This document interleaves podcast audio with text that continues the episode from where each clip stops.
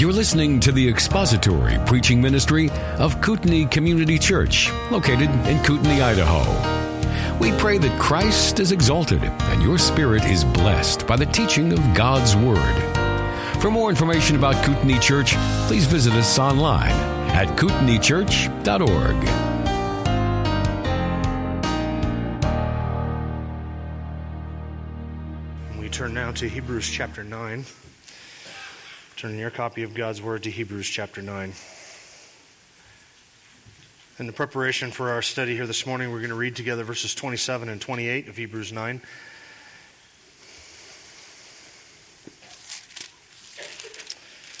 Hebrews 9, beginning at verse 27. And inasmuch as it is appointed for men to die once, and after this comes judgment, so Christ also, having been offered once to bear the sins of many, will appear a second time for salvation without reference to sin to those who eagerly await him. Let's bow our heads. Father, it is our desire that we would understand your word, the significance of it, and the implications of it today, and how it is that we might live in obedience to you. We pray that your Spirit would come and be our teacher and our guide, and that your word may be our focus and the meditation of our hearts this morning. We ask that you would illuminate our hearts and our minds to understand your word so that we may see it in all of its glory. We thank you for the promise of the return of Christ, and as we give our hearts to meditating upon that and all of the implications of it, we pray that you would instill in us and create in us an eager longing for the appearing of our great God and Savior, the Lord Jesus Christ, in whose name we pray. Amen. Well, Christians are a people, and we ought to be known for pe- uh, being a people who live our lives for the life that is to come. Scripture constantly points us and our affections and our interests to the life that is to come and away from this life. In fact, we are told to fix our minds and our hearts on heavenly things and not on earthly things below. We are to fix our minds and affections on heavenly things where Christ is seated at the right hand of God. All of the truly good and lasting and gracious and glorious things that await us, that await us, belong to the next world and not to this world. At one time, all of our lives and all of our affections were caught up in what this world had to offer. We were people who swim in sin and we drank iniquity like water. We hunger and thirsted for that. We were rebellious. We were in darkness and we hated the light and we loved darkness and we loved iniquity and sin. And then God, having delivered us from that, as part of that deliverance, is intended to fix our hope on the life that is to come so that suddenly we are no longer thinking about this world and setting our hope and affections on this world, loving this world and this world system, and instead our hearts and affections are pointed always towards Scripture. In fact, we are called, as long as we're in this world, we are called aliens and strangers. We're just pilgrims. This is how Peter refers to us in 1 Peter chapter 2 verse 11 when he says I urge you as aliens and strangers to abstain from fleshly lusts which wage war against the soul. In Hebrews 11, speaking of Abraham, Isaac, and Jacob, the author of Hebrews says that they all confessed that they were strangers and exiles on the earth. You see, salvation takes us out of this world and fits us for the world that is to come. So, the moment before we are saved, this world is our home, Satan is our master, sin is the water in which we swim, iniquity is our favorite drink. We love this world, we love this world system, we are on its frequency. Everything about the priorities and the affections of this world, they all capture us, and we live our lives in the lusts of the flesh by the desires of the flesh. We are, by nature, children of wrath. We enjoy this world system because it is our home. But salvation, which happens in a moment, changes us from citizens of this world to citizens of heaven. And our name is written down there, and suddenly, in that moment, whether you realized it when you got saved or not, everything important to you, everything glorious for you, every, all of the best things for you, we're all in the life that is to come, in the world that is to come. We are waiting for that kingdom to be citizens of that kingdom and to enjoy that kingdom. We are waiting to be with our Lord who is there, with our family who is there, to enjoy our citizenship which is there, to have our relations with all of the, the people who should truly be the most important to us, and that is the citizens of heaven and not the citizens of this world. We are to set our affections on what is to come because all of our spiritual family and our eternal inheritance, everything that we are being made fit for, and everything that is being prepared for us, is in the life to come. Not in this world and not in this world system.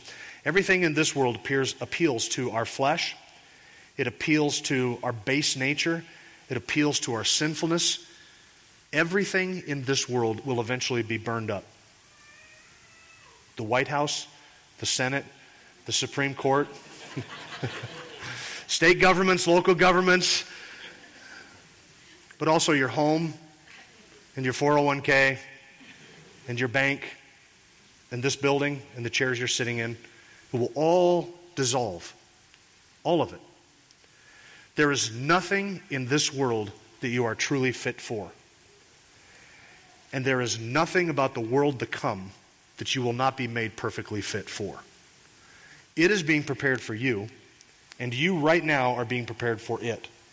So, Scripture calls us to set all of our affections and our loves, all of our focus, all of our attention, our hearts, everything upon what is to come, because that is truly our truest focus, our truest and deepest affection, and all the meeting of all of our grandest desires all still awaits the life that is to come.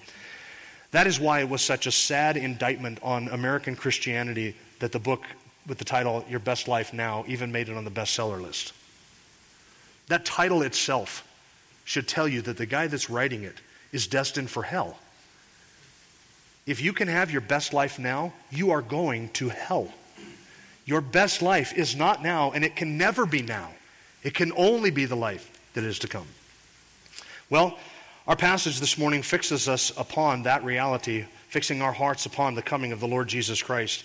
In the weeks that have been previous, we've been looking at these things that are appointed for men and for Christ in verses 27 and 28, finishing up Hebrews chapter 9.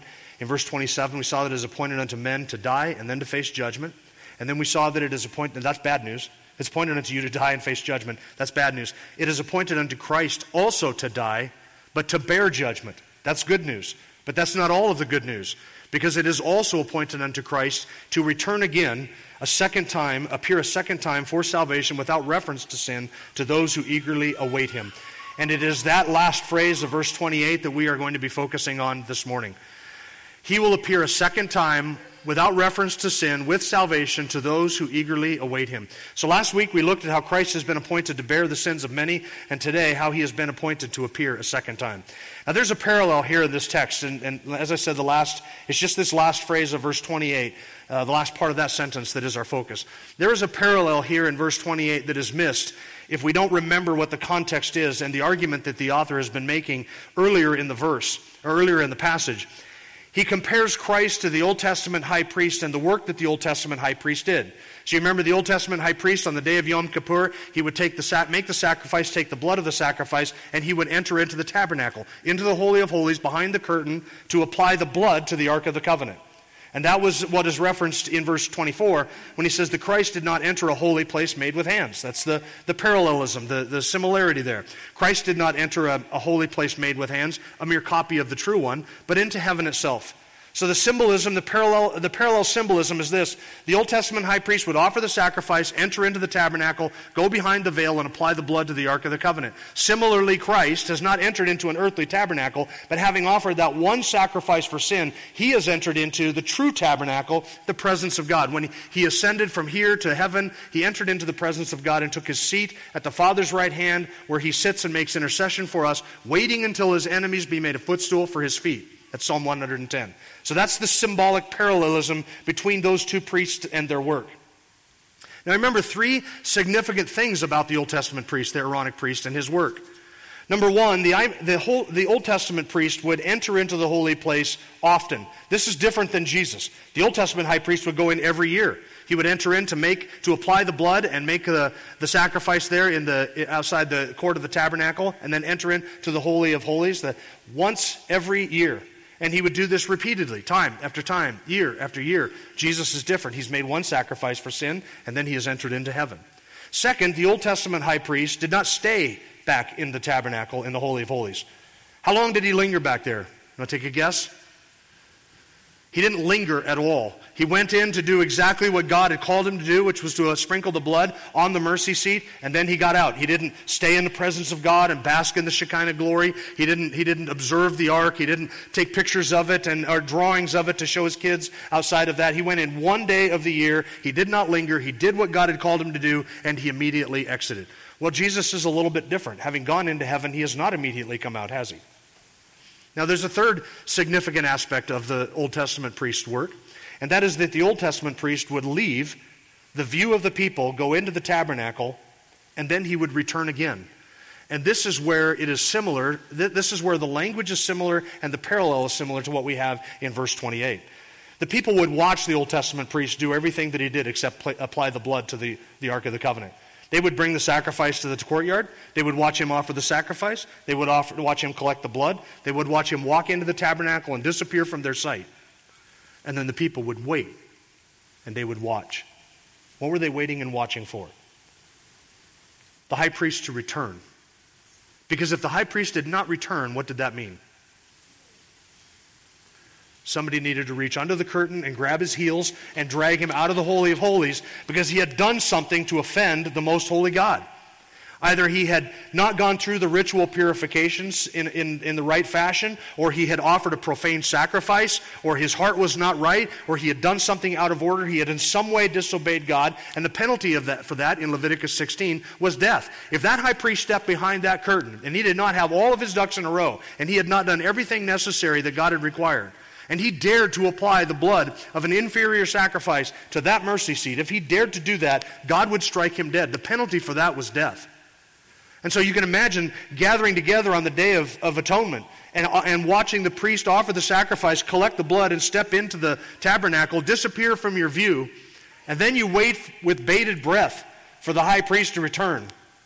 And eventually he would step again, appear a second time out of the tabernacle, and you could breathe a sigh of relief.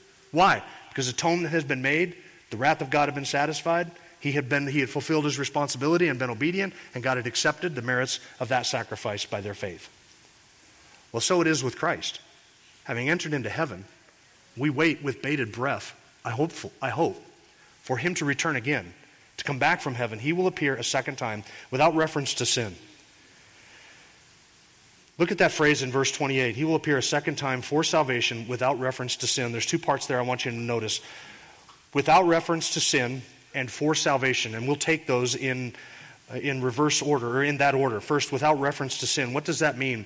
The, the original language is a little bit more stark by its bareness and its simplicity than what we typically have in our English translations. The original language just simply reads that he will appear a second time without sin. That's it, without sin. What does, what does that mean without sin? Our English translations add a little bit of an explanation there without reference to sin or not to bear sin or not to deal with the sin issue, something like that. But it just simply says without sin. What does that mean? It doesn't mean that the first time, as if in contrast to the first time he appeared with sin, as if the first time he came he was a sinner, and the second time he will come he will not be a sinner. That's not what's described there. But rather, the context helps us to understand what is meant by the phrase without sin. Because in the context, the author has been describing what he did at his first appearing. First, he was manifested to do what? To put away sin by the sacrifice of himself. Having been manifested that time, he came to bear the sins of many. So his first appearance here was to deal with the sin issue. It was to resolve the sin issue, to put away sin, to make atonement for sin, to offer a sacrifice for sin, so that sin would no longer be an issue in him dealing with his people and bringing salvation to his people. Well, when he comes again, in contrast to the first time, he will not be dealing with the sin issue again. Having offered a sacrifice that is infinitely powerful to save all for whom it was made, and having offered a sacrifice that was infinitely valuable enough to save all for whom it was made, and having offered that one sacrifice for sin for all time, so that no more sacrifice would ever have to be made, no other work for sin would ever have to be accomplished, no more atonement, no more wrath, satisfied nothing. He has done all of it in that one offering on the cross. It was so powerful, so valuable, so infinite, so glorious, so sufficient so perfect in accomplishing all of its intentions that when he comes a second time, it will be without any sin to deal with, without any sin at all. He will not atone for his sin, people's sin. He will not offer another sacrifice for his sin. And this stands in stark contrast to the Old Testament high priest. Because when he came out of the tabernacle after applying the blood to the Ark of the Covenant behind the veil, what did he do the next day? Offer a sacrifice for sin. What did he do the day after that? Offer another sacrifice for sin. The Old Testament high priest was never to appear, never to do anything without some reference to the sin of the people. Every sacrifice he made was a constant reminder of sin. Day after day, month after month, year after year, it was a reminder of sin. Well, our Savior, when he returns, it will be without reference to any sin, without dealing with any sin. The sin issue is taken care of.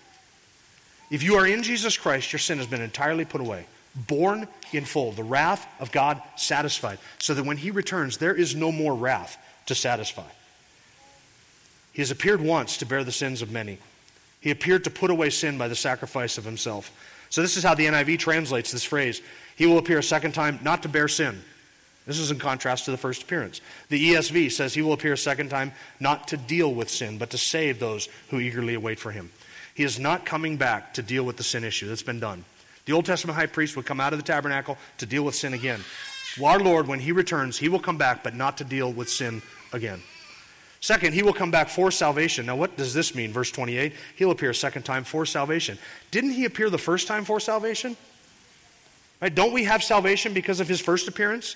And now we're waiting for him to come back and do what? It's for salvation. In what sense, when he comes back, will it be for salvation? What type of salvation is this? Because we would have to say that it's true that we currently possess salvation, do we not? If we have the forgiveness of our sins, if our sins have been borne and taken out of the way, we currently have adoption as sons and a, clean, a cleansed conscience and forgiveness before Him. We are currently justified and sanctified and set apart. Our glorification is secure because of what He has done. He has taken it entirely out of the way. Do we not right now have salvation? And yet it says that He's going to return a second time for salvation.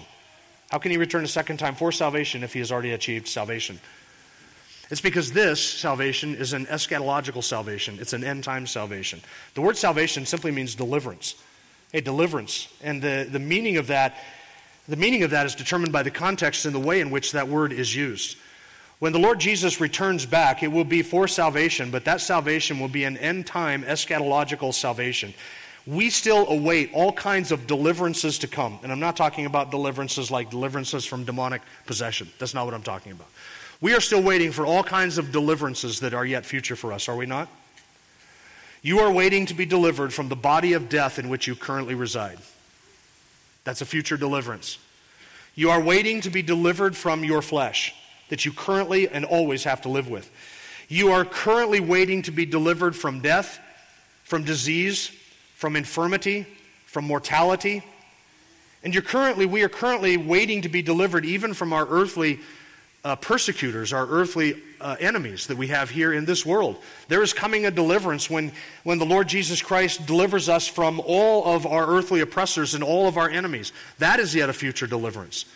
The kingdom of Christ, when it comes, will bring about a complete deliverance from all his enemies and all the wicked and all the immoral and God punishes sinners, that deliverance will be a reality. But we're still waiting for those deliverances. Until that time, we have currently salvation, but when He comes, He will bring in the fullness of all the salvation that is yet promised. And we saw how this is explained even in the terms of the new covenant back in chapter 8. Some terms of the new covenant have been fulfilled, haven't they? But we are still waiting for the eschatological fulfillment of certain terms of the new covenant. We have to wait for all of the terms of the new covenant to be fulfilled because they are not all fulfilled just yet. So, yes, we currently have salvation, but when He returns, we get the fullness of all the salvation that is promised to us. And that return will mean the destruction of His enemies. And this should be a comfort to the people of God. This is difficult to think of, this is difficult to consider. Because I am sometimes criticized when I talk about God coming back, Christ coming back and destroying his enemies.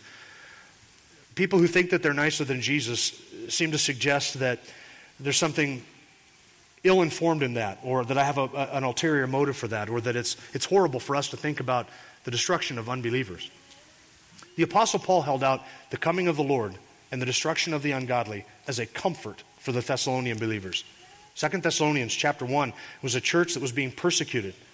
And Paul writes this in verse 5 this is a plain indication of God's righteous judgment, so that you will be considered worthy of the kingdom of God for which you are suffering. For after all, it is not it is only just for God to repay with affliction those who afflict you, and to give relief to you who are afflicted, and to us as well, when the Lord Jesus will be revealed from heaven with his mighty angels in flaming fire, dealing out retribution to those who do not know God and to those who do not obey the gospel of our Lord Jesus Christ. These will pay the penalty of eternal destruction away from the presence of the Lord and from the glory of his power when he comes to be glorified in his saints on that day and to be marveled at among all who have believed, for a testimony to you was believed. The destruction of the ungodly is set forth in Scripture as something that should comfort afflicted saints, persecuted believers. We ought to take comfort in the fact that we will be delivered from all of the wicked when the Lord Jesus Christ returns in his glory. Jesus said in Matthew 16, 27, the Son of Man is going to come in the glory of his Father with his angels and will then repay every man according to his deeds. He is describing judgment. What is it that we are waiting for as believers? What is it that we are waiting for? We are waiting for the salvation from our enemies, the deliverance from suffering, the vindication of God's name over the wicked, the destruction of this world system, when we realize finally all of the blessings, all of the glory, all of the joy that is promised to us is given to the saints of God, it will mean the destruction of all of the wicked and all of the unrighteous. You can't have one of those without the other. The best for us is yet to come. Fix your hope on that. That the best for us is yet to come. There's nothing in this world. All we're given in this world is glimpses of the next. The fellowship that we enjoy is merely a glimpse a small sliver, a down payment on the fellowship we get in heaven. The victory over sin that we experience now as believers who walk in the power of the Spirit. That is just a glimpse of the complete freedom that we will have from the presence of sin and the power of sin someday in the age that is to come. The blessing of the Word of God and the sanctifying effect of the Spirit of God as we grow in holiness and the warming of our affections. These things are but slices of the world that is to come. We just get a glimpse of His ways now. Just enough to, to whet our appetite and to tell us there is something more and that that is what we long for. What is going to be the nature of that appearing? When he says that Christ will appear a second time for salvation without reference to sin, what is the nature of that? This is what Jesus promised at his ascension. Jesus said on the night before he was crucified, If I go and prepare a place for you, I will come again and receive you to myself, that where I am, there you may be also. That was his promise. I'm going to prepare a place for you. In the meantime, you're being prepared for that place. And he promises that he will come again and receive you to himself. At his ascension, the angels appeared and they said, Men of Galilee, why do you stand looking up into the sky? This Jesus who has been taken up from you into heaven will come in just the same way as you've watched him go into heaven. He ascended from earth to heaven in the clouds. He is coming back again in the clouds in the same way that he left us. Titus 2, verse 11, Paul says we are to live sensibly and righteously Godly in the present age, looking for the blessed hope and the glorious appearing of our great God and Savior, Jesus Christ, who gave himself for us to redeem us from every lawless deed and purify for himself a people for his own possession, zealous for good works. We are to long for the appearing of the glory of our great God and Savior. Well, that glorious appearing is described in 2 Thessalonians chapter 1, which I just read to you a few moments. He's coming back with his angels in flaming fla- uh, flaming fire to deal out retribution to his enemies and to destroy the wicked and those who afflict you. That's what the glory of God appearing is going to mean. Paul says we are to long for that. Does that bother you? That we are to long for the destruction of God's enemies? Now you might say, well, I'm not really longing for the destruction of people. It's Jesus I want to see come back. Okay. But when he comes back, do you know what that's going to mean? It's going to be the end of grace. No more opportunity for repentance. It will be the destruction of the entire world system. That is what he has promised. He is coming back with his people, with his angels, in flaming fire to mete out his eternal judgment on his enemies, those who will not obey the gospel of the Lord Jesus Christ. You long for that? I hope you long for that. In some way, it's some measure. 1 John chapter 3 says, Beloved, we are children of God, and it's not yet appeared as what we will be, but we know that when He appears, we will be made like Him when we see Him face to face. He's going to return. This is the promise of the New Testament. He's going to return to this earth after snatching away His church to establish His kingdom. And to destroy his enemies and to judge the nations. The contrast between his first appearing and his second appearing could not be more, more stark. In his first appearing, he came in a manger, meek, lowly, humble, dependent. And it's not how he's coming again. He's coming in the clouds. His first appearance was one of humility, his second appearance is regal exaltation. He's not coming, he's not coming in humility. It, our, our Lord is done being humbled. When they laid him in the tomb, that was the end of his humiliation. There will be no further humiliation. He came to suffer the first time, he is coming to rule and to reign the second time. The first time he came to be judged, and the second time he is coming to judge. Spurgeon said this quote, Now we believe that the Christ who shall sit on the throne of his father David, and whose feet shall stand upon the Mount Olivet, is as much a personal Christ as the Christ who came to Bethlehem and wept in the manger.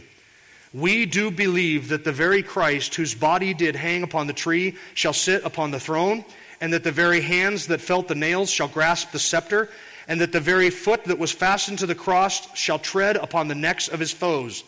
We look for the personal advent, personal reign, personal session, and assize of Christ. Close quote. You hear that? That second coming is going to be radically different than the first coming. I hope you long for it. His coming is going to mean the end of grace, the destruction of this world system, the damnation and the ruination of his enemies, the establishment of justice and righteousness, the judgment of the nations, the overthrow of all the world powers, and the eternal punishment of millions. That should sadden us and fill our hearts with joy. I'll leave it to you to work out how you balance those two.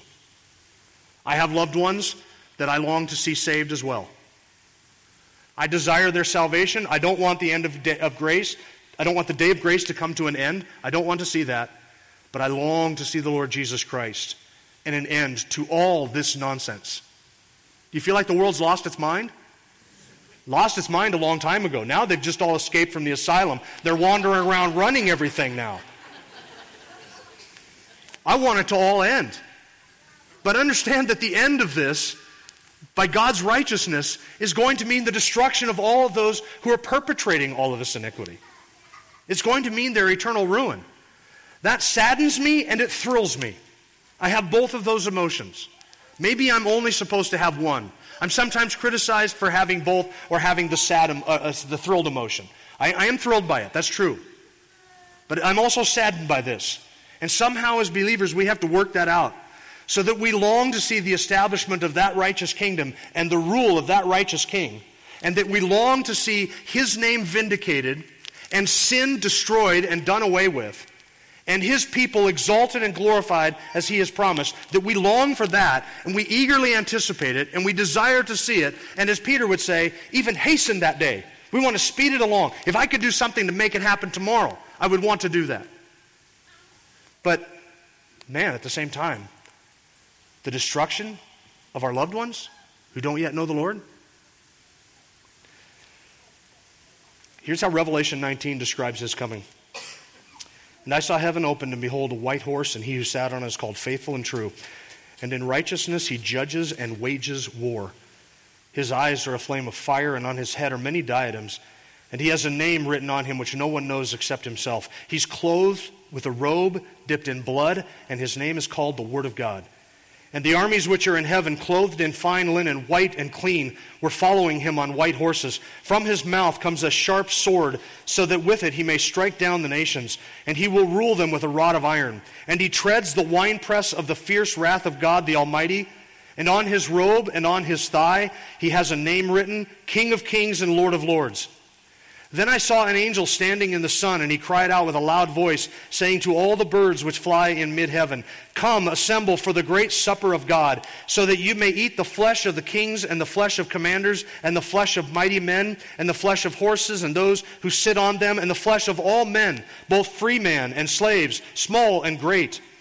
And I saw the beast and the kings and their armies assembled to make war against him who sat on the horse and against his army. And the beast was seized, and with him the false prophet who performed the signs in his presence, by which he deceived those who had received the mark of the beast and those who had worshipped his image. These two were thrown alive into the lake of fire which burns with brimstone. And the rest were killed with the sword which came from the mouth of him who sat on the horse, and all the birds were filled with their flesh. That's not Sunday morning, Saturday morning cartoon fare. That's not something that makes it into a, a VeggieTales cartoon. But that is going to happen as sure as I'm standing before you today. It has to happen. Where God is not just, where his name is not vindicated where his righteousness will not be exalted. But he must destroy sin. And his coming will accomplish just that. It's interesting, isn't it, that after reading that in Revelation 19, that you and I would be described as those who eagerly wait for this. Look at the end of verse 28. He's coming for salvation without reference to sin to those who eagerly await him. We are the ones who are described as those who eagerly await him. Do you understand what it means when he comes? Do you understand what it means when you pray, Thy kingdom come, Thy will be done on earth as it is in heaven? Do you understand the implications of that? Do you know what would happen to all the wicked if His kingdom does come? When His kingdom does come, what's going to happen to the wicked? That is a sobering reality. The promised blessings that we long for the kingdom, the rule of Christ, righteousness, the vindication of truth all of those things will mean the judgment of the nations, that perfect justice will be done, the destruction of the unrighteous, the judgment of liars. Friends, if, if you don't long for the return of Christ and the establishment and the vindication of His name and His glory, if you don't long for that in some measure, in some way, there's something wrong with you. There really is. We ought to have some kind of a desire to see righteousness vindicated and established in our world and amongst people and in the nations, to see that king worshiped by the entire world. We ought to long for that, to eagerly await for that. To even again, as Peter says, to hasten that day and long for its coming. And when our Lord comes, He's not going to do everything that I just read to you from Revelation 19. He's not going to do it reluctantly. We are those who eagerly wait for Him. But listen, He is the one who right now is in heaven, eagerly waiting for that day to come as well. When Jesus comes back, he's not going to come back and reluctantly say, Man, now I, oh, I hate to do this, but I didn't want to do this except I really wish I didn't have to do this. He is longing for the day when he will vindicate his people and deliver us and give to us full and final salvation. That is why it is absolutely imperative that you know that you are in Jesus Christ. Because if you are not, you ought to just read through Scripture and understand that what I described to you is going to happen as certainly as anything has ever happened. And if you are on the wrong side of that, you will face his justice. We eagerly wait him not because he is our judge, but because he is our deliverer. We eagerly await for his return, not because we're facing his judgment, but because we are receiving his deliverance. We're receiving the fullness of salvation. To the Thessalonians, this destruction that is promised, this uh, the Lord returning in glory with his angels, flaming fire, dealing out retribution to those who do not obey the gospel of Christ. This was to comfort them. This should comfort us. We, we're living in a world that truly has gone insane. It has lost its mind. It is irrational. It is broken. It cannot be redeemed or made better. It is absolutely destined for hell and for the pit of fire a total recreation. That is the world in which we are living. It ought to comfort us in some measure that the Lord Himself will deal with all of this in an appropriately righteous and just fashion. Philippians 3:20 says our citizenship is in heaven from which we eagerly await for a savior. 1 Thessalonians 1:10 we wait for his son from heaven whom he raised from the dead. Even Jesus who delivers us from the wrath to come. 2 Timothy 4 verse, 5, uh, 4, verse 8 In the future there is laid up for me the crown of righteousness, which the Lord, the righteous judge, will give to me on that day, and not only to me, but also to all who have loved his appearing. 2 Peter 3:12 We look for and hasten the coming of the day of God, because of which the heavens will be destroyed by burning, and the elements will melt with a fervent heat. We long for and hasten the day of God burning everything up. That is a biblical sentiment. Does it sadden you? Uh, yeah. Does it thrill your heart with joy? Yeah, it ought to be both of those. Those are both biblical affections, God honoring affections that can both reside in the same human heart. I want to create in you a longing for that day so that you are among those who eagerly await for him. So I ask you this do you eagerly await for him? Do you? If you were to find out today that your head would not hit the pillow tonight before you saw his face, would that thrill you or threaten you? Would that, would that make you discouraged or delightful? Would that excite you or terrify you? Which one would it be? If it terrifies you and you're not delighted by that, if that doesn't fill your heart with joy, is it because you have not pursued holiness without which no one will see the Lord? Is it because you have not shared the gospel, you have not served him faithfully or fully, you've not treasured up, stored up treasures above, where moth and rust do not destroy, thieves do not break in and steal? Is it because you have not contemplated the glories that are awaiting you? That you haven't fixed your, he- your hope and your head and your mind upon your eternal inheritance? Is that why it threatens you? Is that why it would discourage you? Those are the reasons why it would do that. But here's the good news you still have time for it to delight you and to thrill your heart, fill your heart with joy. You still have time for that to happen because I promise you that someday you will wake up and before that day is over, you will see his face before your head hits the pillow. Someday that will happen. It will either happen because it is appointed unto you once to die, and after this to stand before him, or it will happen because he will return and transfigure you, and he will return in glory and snatch you away to be his own. But someday this will happen. So, long to be a kind of people who eagerly await for that day to happen. Fix your heart and mind on things above. Set your affections on the one who came to bear the sins of many and has been appointed a second time to return with salvation for those who eagerly await him. And then let's eagerly await for him. Let's hasten the day. Let's prepare ourselves. Because I hope it's soon. I'm thrilled at the prospect. I, I haven't always been thrilled at the prospect.